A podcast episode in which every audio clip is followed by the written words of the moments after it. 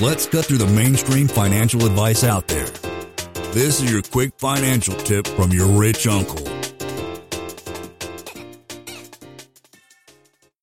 If you look at the, the progressive tax system, you know, most people are paying twenty-two, twenty-four percent, but there's a big jump between the twenty-four to the thirty-two percent range.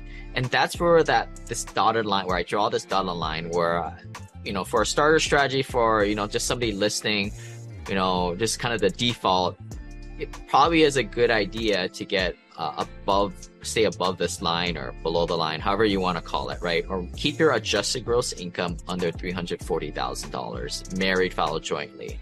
I'll say that again. Keep your A G I under three hundred forty thousand dollars adjusted gross income. Um, if you're single, uh, it's a lot lower at one hundred seventy thousand dollars adjusted gross income. Now, personally, I've kind of taken the strategy where I want to drive my income down way, way less. Um, I use this in conjunction with real estate professional status. And also, I don't have very much ordinary income. And if all my income is passive, I can use as much passive losses that I have to offset my passive income. So if I have a million dollars of passive income and I have a million dollars of losses, I can drive my, my income down to zero if I wanted to, right? And that we'll save that for your guys' individual calls, right? If you guys um, choose to step forward with that. And, you know, we, we work with accredited investors here. So um, if you guys are not an accredited investor, maybe check out some of the free content, send them e- us an email with some specific questions and we'll point you at where this stuff is in the podcast and the website. But for, you know, kind of a typical client making, say, five hundred thousand dollars, you know, what are they going to do to drop themselves down to three forty? Well, they that's a delta of about one hundred sixty thousand dollars that they need to lower their A G I. So if they can turn, if they can create that passive income to get that and also create the passive losses, they can use the passive losses to drop them down. Um, but if they are somebody who just has, you know, and this is probably you listening right out there, you don't have any passive income. You only have ordinary income, right? Ordinary income sucks because you can't use the passive losses to lower it unless you have real estate professional status. And this is, again, where a lot of new investors, they like this idea of passive losses from real estate.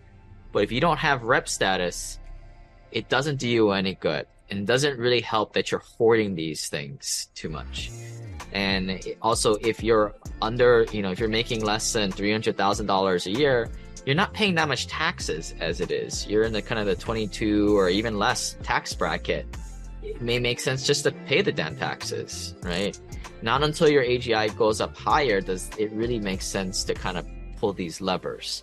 Again, every situation is different, and we give everybody a free introduction, one complimentary conference call with myself because, um, you know, time is important, but I like to help out people, um, as this was all new to myself. And like when I was, when I graduated college, started working for the man as an engineer in my twenties, the best useless information I got was invest in a four oh one k. And that's just crap in my opinion. Sorry if that's all you do, but you know, welcome to the Simple Passive Cash Flow where we do things definitely a little bit different out here.